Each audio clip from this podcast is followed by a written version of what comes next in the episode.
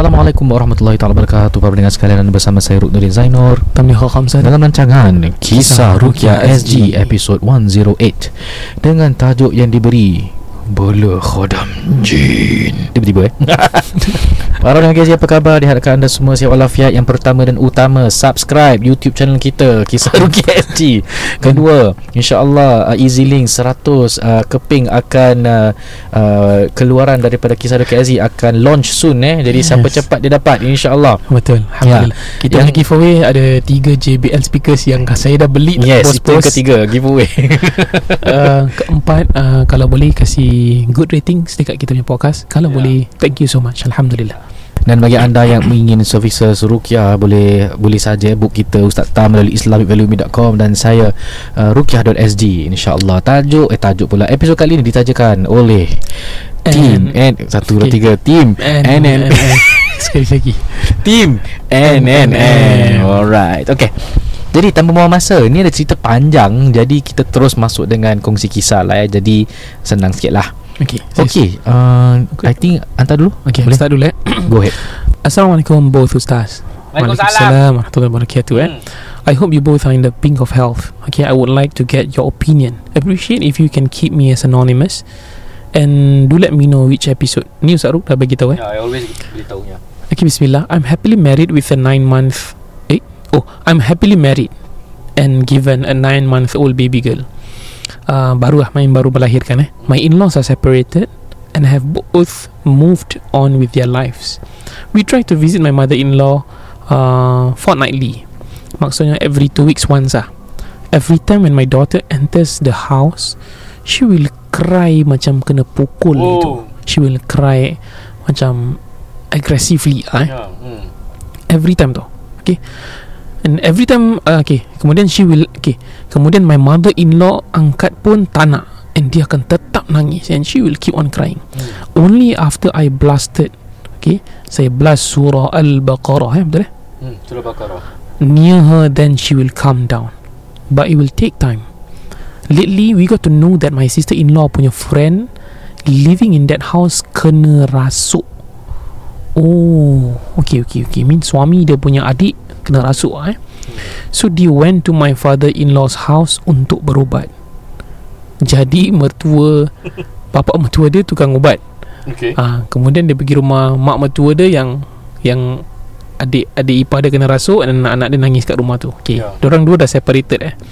My father-in-law kata ada tiga jin dalam badan dalam badan anak saya. eh?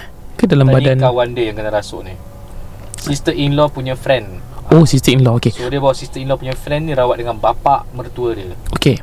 So dalam kawan uh, dalam kawan dia tu ada tiga jin Oi. kata my father-in-law. A child, nenek tua dan guy. Means ada anak kecil punya jin, nenek tua punya jin dengan jin jantan. Saya ketawa. Eh ni serius ni. Bismillah. okay, okay, Bismillah okay, eh okay. kita. Okay So my father-in-law berubat by calling another jin Aduh to bring the jin to the masjid. Ah? Dia panggil jin Oh Dia panggil jin Untuk mengislamkan jin-jin yang lain Hmm. Dan masjid tu maksudnya masjid mereka Yang masjid buatan jin-jin ni lah hmm. Okay Untuk Islamkannya ha, Tu islamkan supaya tidak mengganggu Hmm. All except The nenek didn't want to leave Nenek jin tu tak nak tinggalkan. Degil nenek ni. Rimbat ni. She was uttering Okay. Kemudian she was uttering something like She has some unfinished business And no one can make her leave. Pertama Ustaz Can you advise whether my tactics Used by Sorry Can you advise whether the tactics Used by my father-in-law Was right? Second What should She do? Hmm. Okay Thank you Ustaz For your advice. Love your content and podcast. Thank you so much. Alhamdulillah. Okay. Bismillahirrahmanirrahim. Teknik memasukkan jin Sorry Teknik memanggil jin untuk menghalau jin Haram hukumnya. Tak boleh Disepakati Pernah ditegur juga oleh Contoh dalam fatwa um, Apa ni wilayah persekutuan. You boleh check Ya ya. Pun pernah di, dibahaskan. Pasal benda ni dulu Ramai je orang bikin. Ini Ustaz- case Prince Smith juga Ingat tak? Ah, Prince Smith. Ada satu perawat ni Prince. Smith ada kotak di book. Ah, Dan dia panggil perawat ni Perawat ni Dia tak pakai jin lah Tapi dia guna orang Untuk Mas- jin rasuk dalam badan dia. Dia punya medium dia. Tu kalau fatwa cakap tak boleh kan Haram Hmm. ber Yes, benda tu memang ditolak. So ah itu you, dia jelas lah benda tu. And ramai orang pakai teknik ni. Di Singapura I think dah makin kurang. Ah, I dengar ramai dah tahu. Ah, Perawat-perawat pun ada yang banyak Dah patah ke jalan yang asal. Alhamdulillah Jalan yang Allah turuti. Ah, Tapi masih ada yang pakai. Isu no go eh. Kalau you nampak perawat bawa assistant Assistant untuk bantu baca rukyah okey.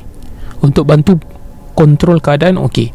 Masukkan jin Bawa jin masuk dalam badan assistant Ataupun masukkan jin dalam badan orang yang kita rawat Tak boleh. Memang tak boleh. Tak ada cara lain. Kalau dia kata dia buat gitu kan Itu bukan flag lah. You better suruh dia balik lah. Kalau nak kena bayar Bayar suruh dia balik. For me Su- macam gitu. Surah Jin verse 6 eh? hmm. uh, Surah Jin verse 6 explain Again Ini benda kita asyik repeat je. Tak kisah korang dengar Sampai korang sendiri dapat terap Dan hafal Dan sampaikan kepada orang. Betul. Ada seorang lelaki dari bangsa manusia Meminta pertolongan dari seorang lelaki Dari bangsa jin Maka bertambah kesesatan bagi mereka. Itu Hmm. surah Jin ayat 6 So tak boleh. Kalau orang kata Abib, Abib, Abib Ada jin Itu Korang jangan pandai-pandai Buat fitnah atas Habaib. Kecuali Habaib itu mengaku ah, Tu Habib tak boleh pakai. Kerana semua Habib yang top-top Saya tak pernah dengar Habib Umar Habib Kazim ah, Habib Ali Zainal Abidin Habib Ali Al-Jufri Semua tak pernah sebut benda ni. Tak pernah. You boleh buka dia punya Ceramah Semua satu dunia Dia buat tour satu dunia. Tak pernah dia kata Jin boleh pakai. And you tak pernah dengar Jin kata Jin berbaiat kepada dia. Tak pernah bay Ustaz-ustaz semua tak pernah cakap. So kalau you dengar Habib yang Habib ni ada macam-macam eh Ah, kat Indon You boleh kat Indonesia You boleh tahu eh Kat Indo ada banyak Habib. And ada Habib tak boleh pakai Ada jalur pun tak betul. Ya. Ah, You nak tahu Habib betul-betul Check dia punya silsilah Kemudian mereka tidak akan mengaku sedemikian. Out. I got no nothing more to comment lah.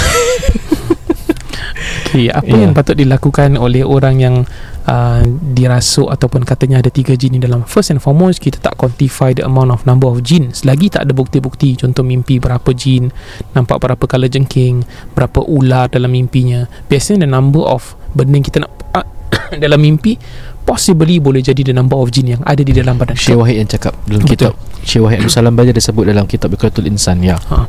Jadi itu salah satu cara. Tapi kalau main scan tahu meripik. Kemudian I think your friend kena buat ruqyah Dengan peruqyah yang syar'i eh? Ha, Dengan peruqyah yang syar'i. Cari yang sesuai. Kalau you selesa dengan kita Alhamdulillah. Kalau you tak selesa dengan kita you Nak find someone else Silakan. Tapi jangan yang Scan-scan ya. Itu satu. Pastikan perukiah tu Boleh baca Quran dengan baik. Ya And Pasal baca Ya. Dan baca Quran tak boleh silent. Tak boleh senyap. Ah, Baca Quran tak boleh senyap. You nak tahu kenapa? Bila contoh orang nak meninggal Kita baca pun jelas Di masjid pun kita baca dalam Quran jelas. Semua kita baca Quran jelas Kecuali dalam solat-solat wajib lah. Yang macam asar, zuhur Itu kita tahu eh. Tapi pada as dasarnya Al-Quran Semua kena baca dengan tartil Dengan lafzun yang Lafaz yang jelas. Ha, Kita kita nak kena tahu. Jadi dia, dia sorry Dia tak ada macam bunga-bunga Saya baca pelan eh. Ni memang cara saya. Eh Oh tak boleh dengar saya baca Ada satu kes tu Anda ingat Di perukiah baca Quran Salah-salah dia Mak dia tegur eh.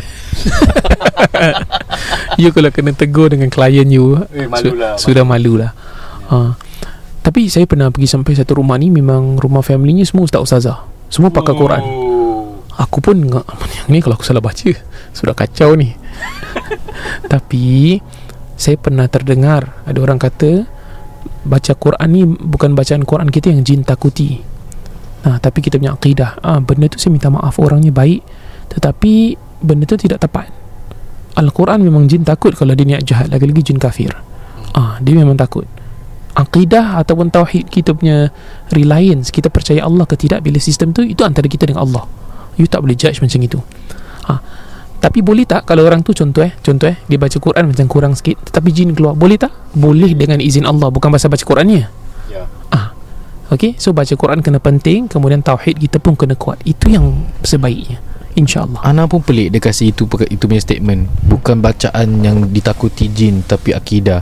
Habis kau datang rawat Baca apa? Baca Quran kan? baca Tapi- Quran juga yang menakutkan mereka Mm-mm. Dengan akidah yang kuat.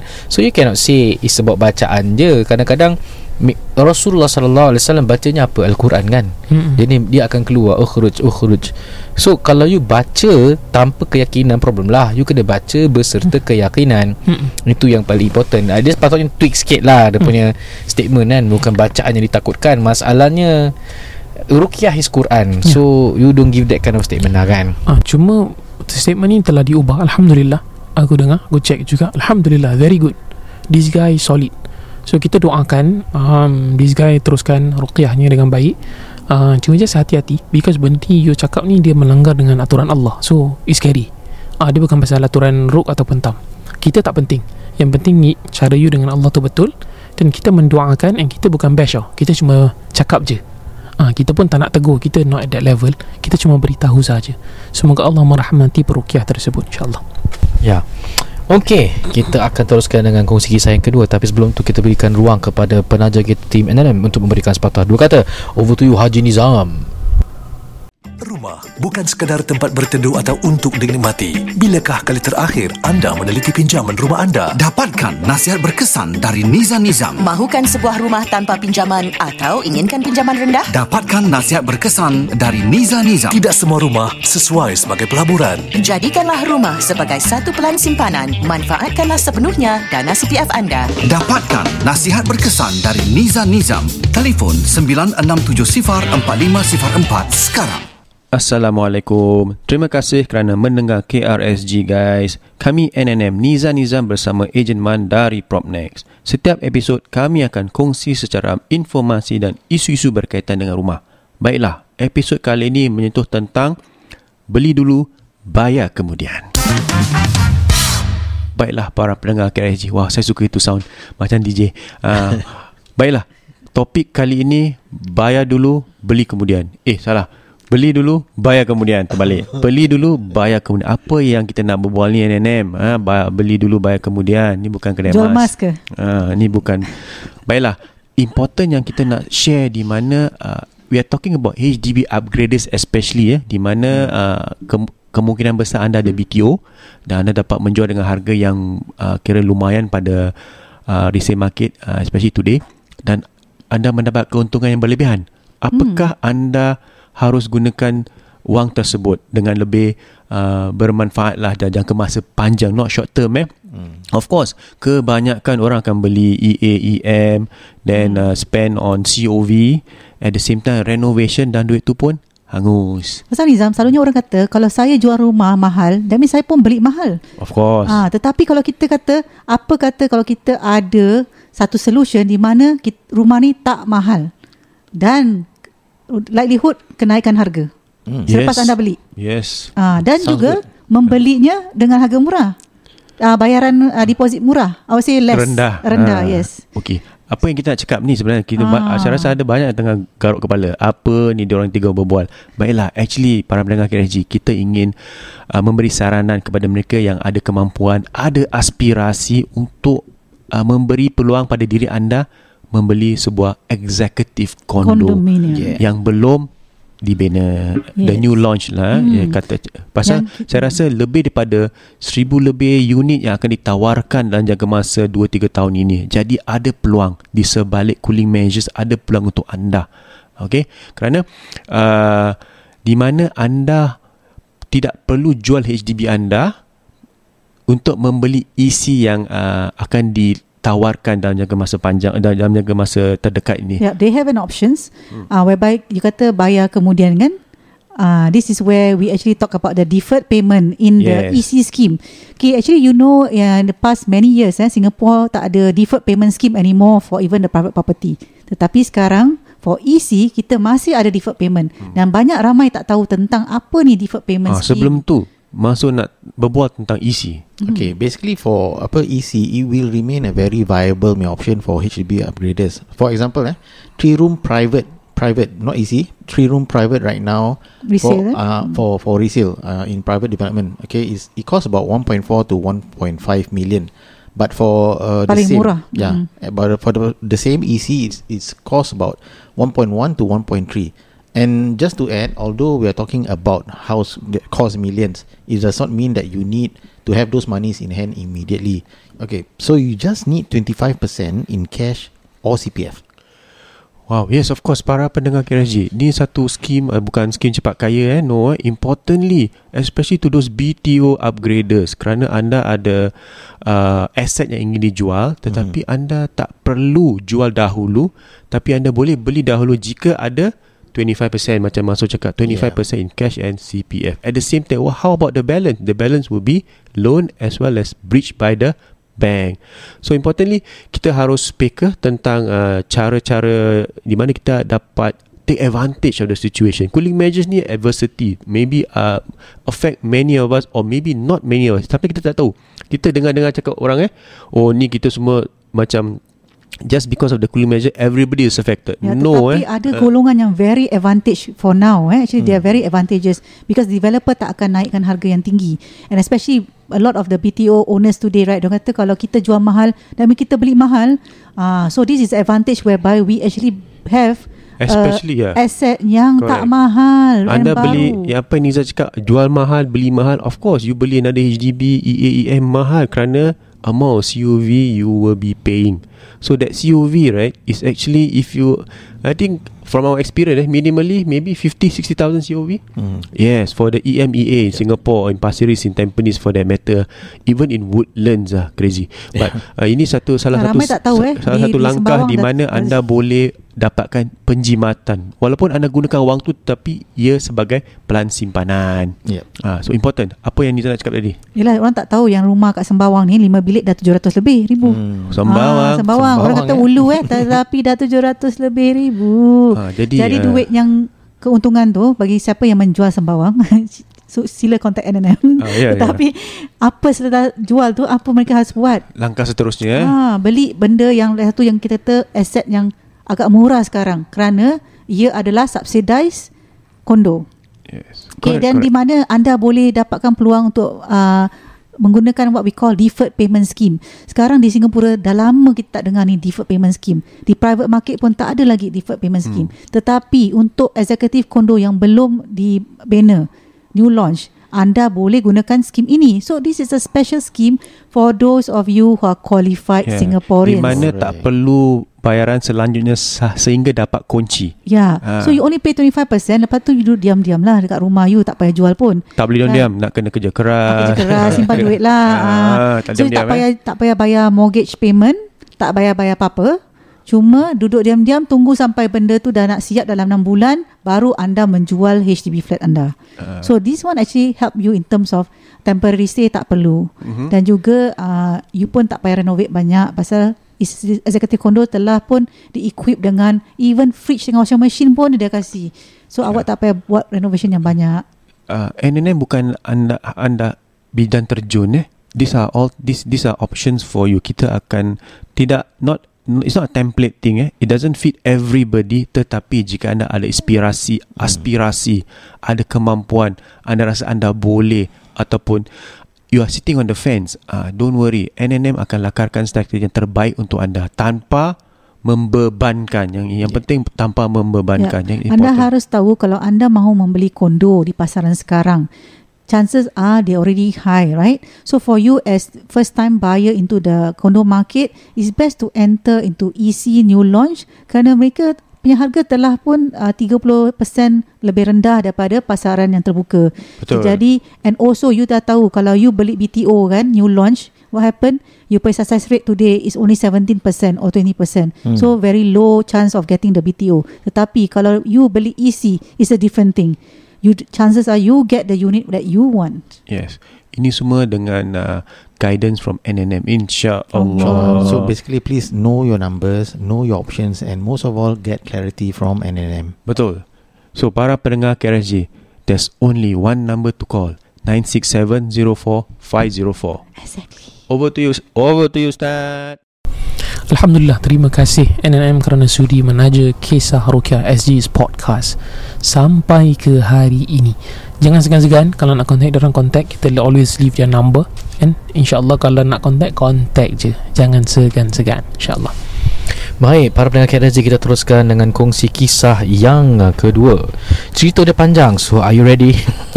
Okey, ini daripada kiriman email eh. Tajuk Cincin Khodam. Assalamualaikum tim KRZ.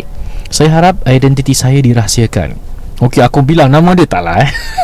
Izinkan saya kongsikan satu kisah. Kisah diganggu makhluk halus.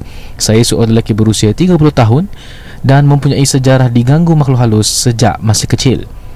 Tetapi Klimaks kepada gangguan itu adalah pada tahun 2016 Dan berlarutan sehingga hujung 2018 Alhamdulillah Walaupun sehingga kini kadangkala ada gangguan Tetapi Allah izinkan saya untuk mengatasinya Dengan kaedah yang tidak melangkaui hukum syarak saya bukanlah seorang yang alim Tapi solat lima waktu tetap menjadi keutamaan Bersandarkan kepada latar belakang keluarga Yang sangat mementingkan agama Tambahan pula saya juga pernah mendapat pendidikan menengah Di salah sebuah sekolah agama terbaik di negeri Johor Eh, ini bukan ni eh oh, Okay. Masya Allah Untuk makluman Saya sedang berkhidmat Di sebuah syarikat media terbesar Di Malaysia uh, Oi. Dan bertugas sebagai wartawan jenayah Wah Oi, Masya Allah. Masya Allah. orang Malaysia ni. Saya rasa lah Masya Allah. Terima Ah. kasih. Shout out to our Malaysian friends Masya Allah, Masya Allah. eh. Masya Allah. Sepanjang menjadi wartawan Terlalu banyak kejadian jenayah Saya saksikan Dan paling tidak boleh lupakan Ialah kes gantung diri Membabitkan seorang lelaki Di sebuah pelabuhan Di selatan tanah air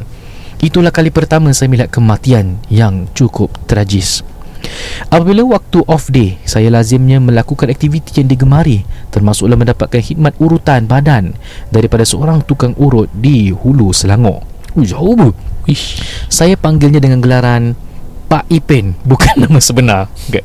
Saya mendapatkan perkhidmatan Pak Ipin sejak 2010 Dan menjadi rutin untuk saya menemuinya sekurang-kurangnya sebulan sekali Pada penghujung 2016 Iaitu kali terakhir saya diurut oleh Pak Ipin Saya bergurau dengan ayat Pak Ipin Tak ada ilmu-ilmu ke Boleh turun kat saya ni Pak Ipin jawab Awak nak ke Saya menjawab Eh tak adalah Saya main-main je ni di akhir pertemuan kami itu, saya dihadiahkan sebentuk cincin batu.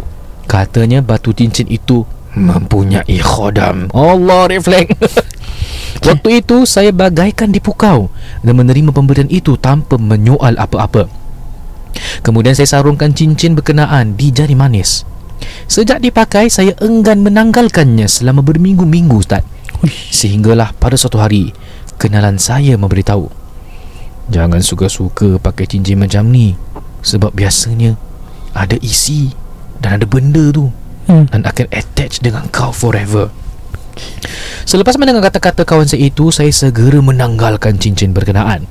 Dan di sinilah gangguan bermula Pada satu malam saya pulang ke rumah Selepas sehari bekerja Di rumah saya melakukan sedikit home cleaning sebelum tidur Sedang sibuk mengelap rak TV Tiba-tiba saya terdengar bunyi plastik dirunyukkan beberapa kali. Ya, anak pernah kena gini sih rawat rumah.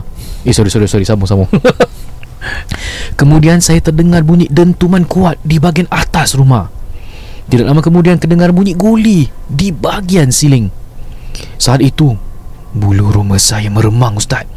Dan kerap diganggu untuk bertahun-tahun lamanya. Saya takut untuk tidur berseorangan di rumah. Apatah lagi waktu itu saya masih bujang. Puncak gangguan ini Ustaz Ialah saya menjadi seorang yang bengis Kerap marah Sehingga terpaksa memutuskan pertunangan Aduh sedihnya Allah.